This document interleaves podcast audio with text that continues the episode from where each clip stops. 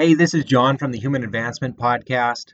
Today, I'm just going to bring you up to speed on a program that we've done. So, we've been getting a lot of questions about how our athletes have been trained in the past, and I try to do my best to keep everyone up to date on this. The way I do that is through my ongoing internal program review series, which has been posted on a few places on the web. It's been in the online education tab on ruthlessperformance.com. And I believe we have one on swimming science on their blog uh, that details one of our programs that we've done in the past. So today I'm just going to kind of give you a bit of an overview of one of our programs. Now this is one we do we did last summer. This was three months into a, what I would call an elite level swimmers training with us. Now he was an elite level swimmer, but not necessarily an elite level strength and conditioning athlete at the time. So though he was pretty advanced in the pool, a lot of what we had to do in dry land was somewhat regressed, though this is three months into his training with us, so we were able to move along pretty nicely by this point. But no two programs are going to be alike. We take a lot of things into consideration, be it limb length, medical history, athletic history, uh, the specific needs of the individual based off of what their sport is, what they have dominances in. So there's a lot going into this, so every program is going to be different. But that being said, there's a lot of things that you're going to see that are similar from one program to the next, specifically as uh, as an athlete is as young as this one is relative to their training status with Ruthless Performance. So the younger an athlete is and the less time they spend with us, the more similar the programs are going to be. So just bear that in mind that though you might not have trained with us and though our programs are extremely specialized, if you do train with us in the future, you might see some things from this program that sound familiar, and hopefully we'll be able to explain to you why that might be today. Now, any program with Ruthless Performance starts with a general warm up. Regardless of how many times per week you train with us, there is usually going to be a pretty similar warm up routine from one day to the next.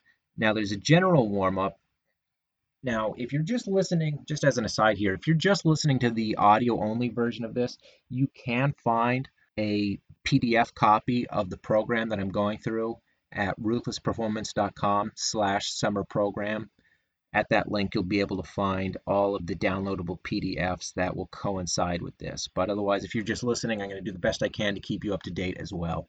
So with the with this athlete's warm up series, one of the things that we're taking into consideration is not only his training age and what we're training for, but the time of day that we're training him. So this was an early morning athlete where he was training with us probably before 10 a.m. As a teenager, that early in the morning is right around the end period for when an when a teenager should anticipate experience some of its their deepest sleep cycles. They actually have a, a very skewed sleep wake cycle, which is why uh, teenagers tend to go to sleep later and wake up later. It's not just some some rebellious tendency, but it's actually rooted in science. But having to train this athlete this early is is what it is because you know there's other things going on in an athlete's life, life, be it jobs or occupation, schooling, whatever. So what we need to do is get this athlete woken up as early as we can and and as fast as we can because we have we have work to do. We start with the reverse lunge as opposed to something like you know sitting on a stationary bike for five minutes just to warm the heart rate up. Uh, what the reverse lunge does specifically is it works on that posterior chain. So right away, as soon as we get in the gym, we're building that posterior chain. If you've ever heard of a strength and conditioning coach talk, they'll talk about something this this posterior chain. And what that basically means is it's all of the butt, the muscles along the backside of the body, be it the lower back, the butt, and the hamstrings predominantly. So what this reverse lunge is doing pretty well is as soon as the athlete gets in the gym, we're training him his on some body weight exercises where he's where he's working those hamstrings and working that butt just a little bit just to get him moving. The way we actually program the reverse lunge is what we call flow based. So rather than performing all of the reps subsequently in the same spot with our reverse lunge, what we like to do is actually have the athlete perform the reverse lunges backwards over space. So they'll actually be moving through space backwards on, say, turf. Um, right after that, we get into the mount climber. So this is pretty much your traditional, what you would see in, you know, uh, a gym class of a mountain climber. But what we're doing here is actually there's we have a note here that this is a progressive mountain climber. So when an exercise is progressive, what we're trying to do in, in this case is get the athlete to be going faster and faster by the last rep. So what we're trying to do is wake that athlete up with the reverse lunge, and we're trying to do the same thing with the mountain climber. By focusing so quickly on speed, we're taking a good bit of central nervous system activation. This is one of those good things to get an athlete woken up. You'll see the same thing with this rock and roll with pause. And what that does is it it gives us a chance to kind of decompress the spine and alleviate some of the pressure from that cerebrospinal fluid that pools in the near in and around the spine overnight. The cerebrospinal fluid serves its place throughout the night by kind of by removing some of the accumulated waste products around the spine. But in the morning, we need that gone so that the spine and the spinal mechanics moves better than it might otherwise without removing it this early in the morning. That's one of the reasons that people in this past have said that you're not going to get your best strength output in the morning. It usually has a lot to do with with some dated notions regarding the cerebrospinal fluid. But you can mitigate a lot of that just by doing some spinal drills. And that's also what we're doing with that half kneeling thoracic rotation. The half kneeling banded thoracic rotation is an exercise I believe I took from a physical therapist in Canada named uh, Dean Somerset. He's a pretty good resource on corrective exercises. But between this half kneeling banded thoracic rotation and the rock and roll, what both of these exercises are doing are helping to mobilize that spine. Now, most people think you want a really rigid spine, but for best power transfer, particularly in a full body athlete like you would see in a swimmer, you want that spine to be able to move a good bit. But then with the last exercise in the general warm up, what you're actually seeing is us bringing some blood flow back into the traps and kind of st- restabilizing that spine with that band face pull. That band and face pull is a fantastic exercise to do on a daily basis shortly before any kind of exercise. Now, this just gives the athlete a better shelf to do any kind of upper body work from. But overall, band and face pulls are something that you see in the majority of our programs, and that's just because of what it does in, in helping to save the traps. Most of our programs have a pretty big propensity for building traps and glutes. I think those are two of the most underrepresented and most important areas of the body for athlete development. Now, once we get through this whole general warm up complex that an athlete will do every morning that they're with us, again, the exercises are different, but an athlete will tend to have some kind of similar warm up complex from day to day. After that, we'll get into the activation drills where it gets a little bit more specific to whatever their strength work is for that day. So, in the days one and three activation drills for this athlete, what we're doing is an isometric hamstring curl. So, the A1 here is the isometric hamstring curl. A2 is a kettlebell cervical rotation from bridge.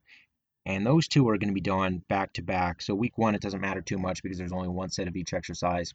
The B1, which is done by itself as a standalone after the A1, A2 circuit, is actually something we're not going to do while the athlete is with us for the first week.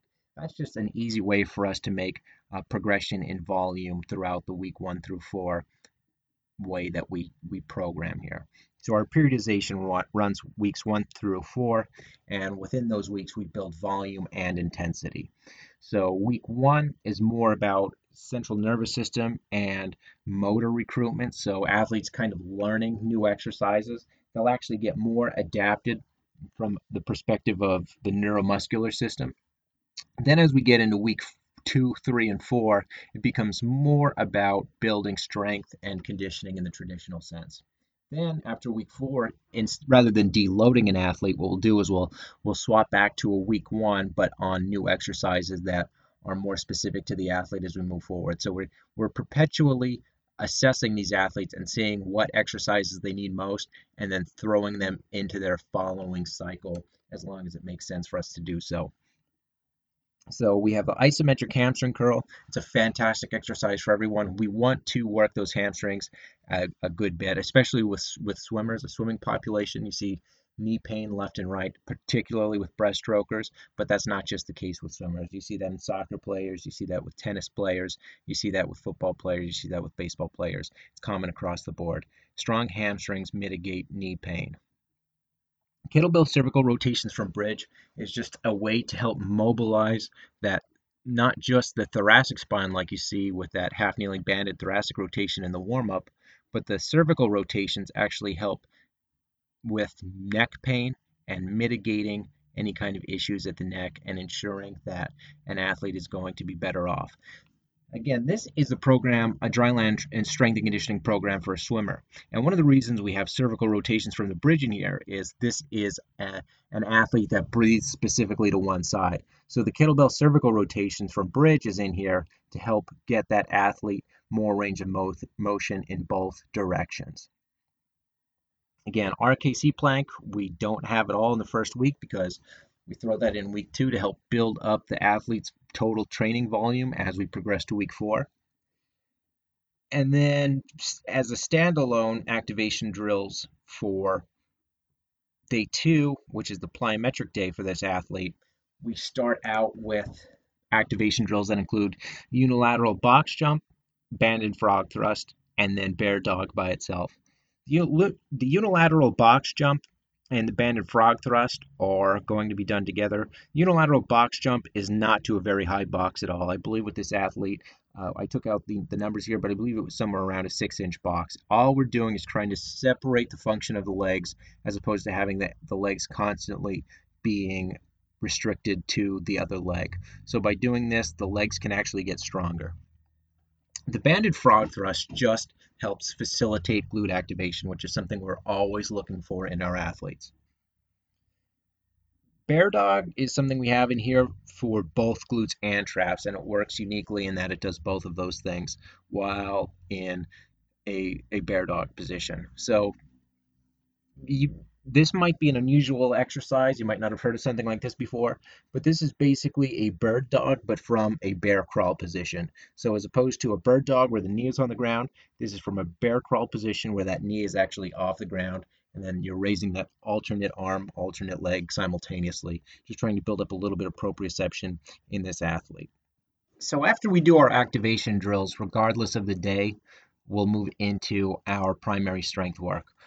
Almost every exercise we do is going to be paired with a second exercise. This just allows for us to get more work in a shorter period of time without having athletes just kind of sit around from one set to the next to regain strength on each exercise. This way, more work, less time, we get a lot done. One of the first exercises I always start our athletes out with is the dumbbell goblet squat. This helps reinforce good position on a squat Usually we'll use a dumbbell goblet box squat, but in this case, I felt confident enough in this athlete that they had the ability to perform a goblet squat without doing it to a box, which is a further regression from this. But what we actually had this athlete do with the goblet squat was push-ups. And rather than prescribing the push-ups to a certain set rep scheme, we actually have them do it to uh, to max reps. So we're really trying to push volume on push-ups with this athlete.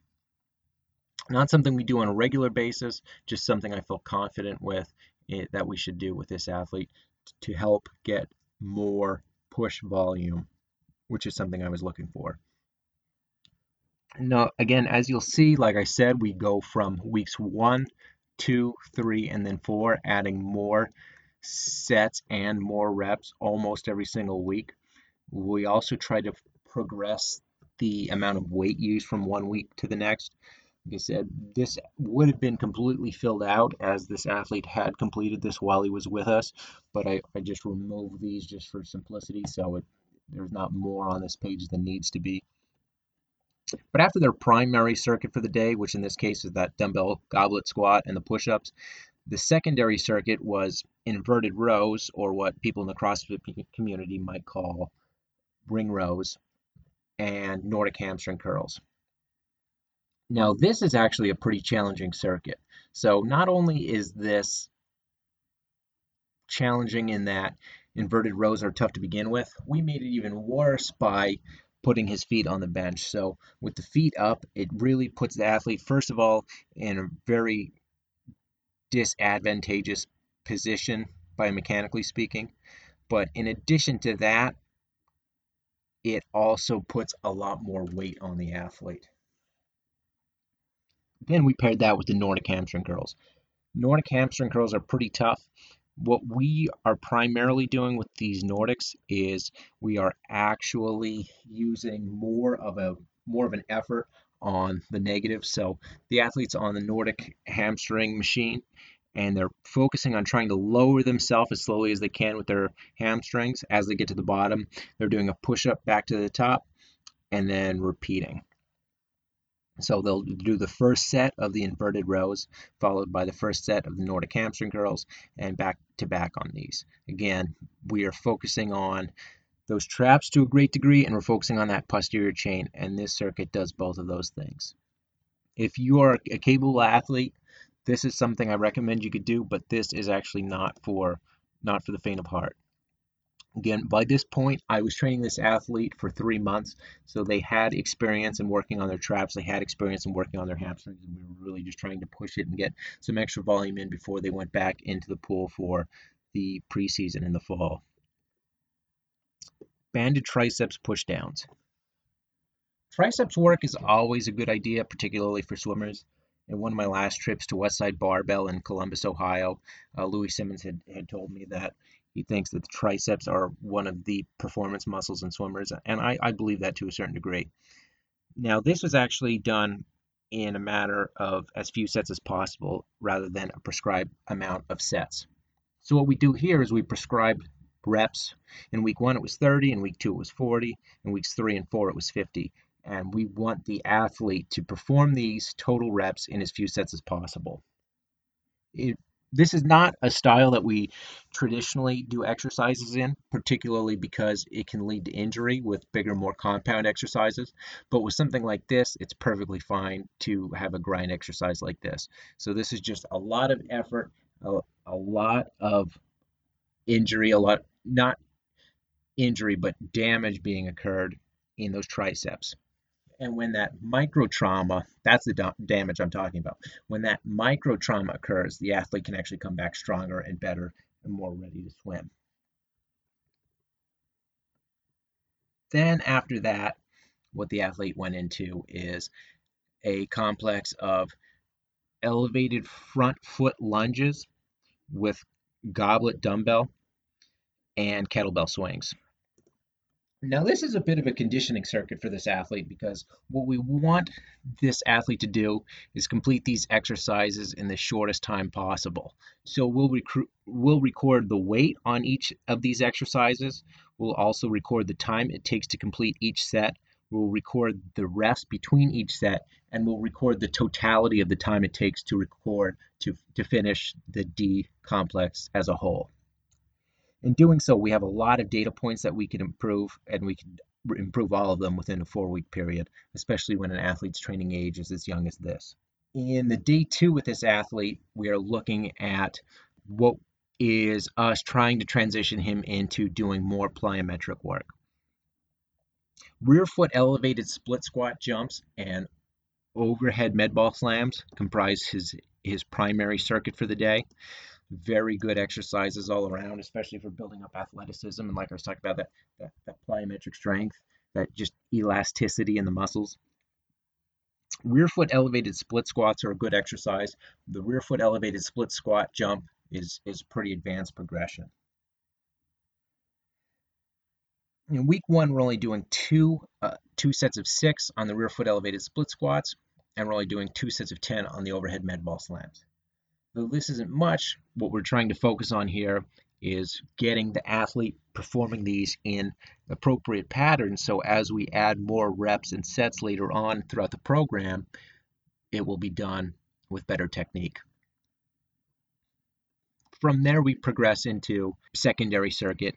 This one includes dumbbell push press, Russian twist with med ball, and contralateral kettlebell RDL. And these are pretty tough exercises. The dumbbell push press, we'll do one arm at a time. This allows the athlete to move through space a little bit more efficiently, to catch that dumbbell overheads more safely, makes it a little bit more shoulder friendly. In the case of the Russian twist with med ball, we're constantly looking at, at rotary exercises, especially in a rotary sport like swimming. Contralateral kettlebell RDL is one of my favorite exercises for just building athleticism and that posterior chain. All three of these done together is pretty fantastic. Dumbbell push press gets a little bit of quadriceps work in the legs, but it's balanced by that contralateral kettlebell RDL that you see as the B3 in this. And the Russian twist is a pretty good standalone, kind of working in opposition to that the the lower back that you see in the contralateral kettlebell RDL, and it just makes for an overall pretty good circuit, especially on something where we're trying to slowly indoctrinate the athlete into the world of plyometrics.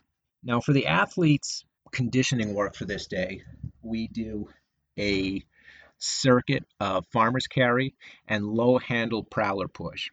We're doing as many sets as possible here within a certain time cap.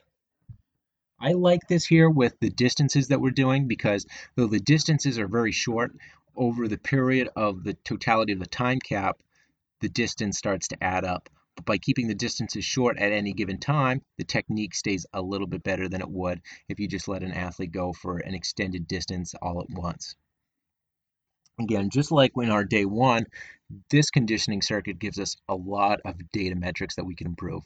We can improve the, the weight in the athlete's farmer's carry. We can improve the weight on the prowler. We can improve the time it takes to do the farmer's carry. We can improve the time it takes to do the prowler push. We could decrease the rest times between each set, and we could try to decrease the totality of the time it takes to complete this circuit. All of which are what we are striving for throughout the month. And again, we try we strive to get all of those improved.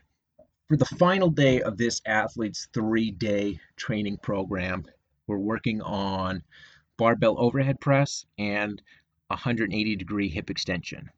Getting an athlete overhead is always important, and some, especially when you have a, an athlete who is inherently in, in an overhead sport. So that's primarily football or baseball or swimming, anything where the arms are overhead regularly. That overhead press is a fantastic tool for not only building an overhead athlete, but for also determining their their viability in that overhead position. If an athlete can overhead press pain free, we're in business. What we don't want to do is try to give an athlete an overhead press too soon in their career. A barbell overhead press is actually a pretty tough exercise to to complete. We'll progress before we get to that point, we'll do a dumbbell overhead press or something like that as a regression. 180 degree hip extension is a great exercise. A lot of the time, I don't like how it's performed, where athletes will try to go up as high as they can. What we're actually trying to do is just look for glute activation. The, the load we use on this is relatively light. We don't really go much more than with a heavy med ball. So that kind of helps keep that spine in a big kyphotic rounded position, which is something that you're usually not looking forward to but we, we, we want that rounded position around that med ball because it takes that lower back out of the equation and makes this more of a glute exercise. So between that barbell overhead press and that 180 degree hip extension, we are really getting a lot of glute and trap development. Again, that's two of the things that we strive for with our athletes on an almost daily basis. The B circuit here today is more focused on trunk development. So with the overhead med ball toss, we're building up that the strength of that low back, getting it to work in combination with those arms. Uh, this is the closest we come to something like sports specificity, where we're trying to get this athlete to get close to a uh, triple extension, like you'll see on the start of his of a swimming event. Barbell rollouts are a great ab exercise. Swimmers tend to want to do those more than they should. But in the case of a barbell rollout, the eccentric strain on the abs make for a fantastic exercise without worrying too much about spinal compression or any kind of shearing on the spine. So we'll do those two together to kind of help balance each other out. Then as a standalone for a shoulder exercise, we'll do a front plate raise. Now, there's a few ways you could perform this. The way we like to do it is with like a, uh, a big bumper plate with the hands on each side, almost like you're holding a steering wheel, bringing it from the upper thigh all the way up overhead until the shoulders are about touching the ears. Not something we do off the bat, but once an athlete has proven effective in the weight room, this is one that we're pretty comfortable with.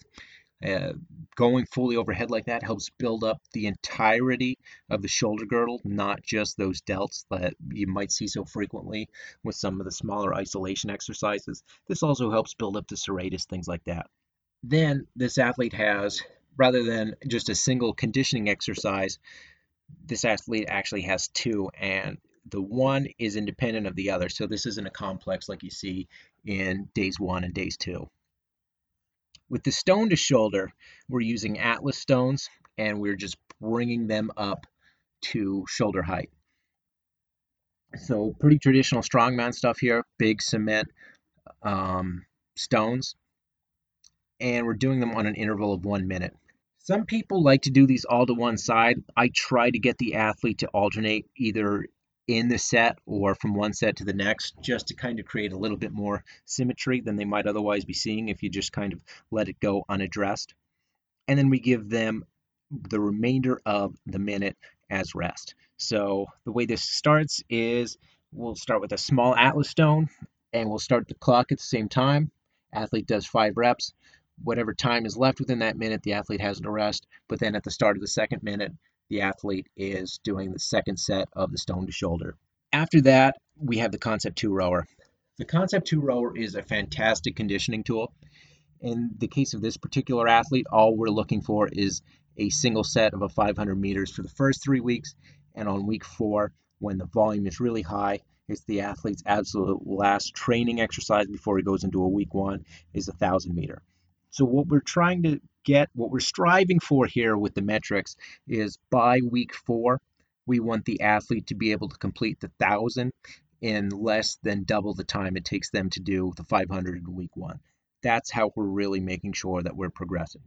But those metrics might change from one athlete to the next. And this particular athlete, I'm pretty sure that's the case without looking actually at the numbers themselves.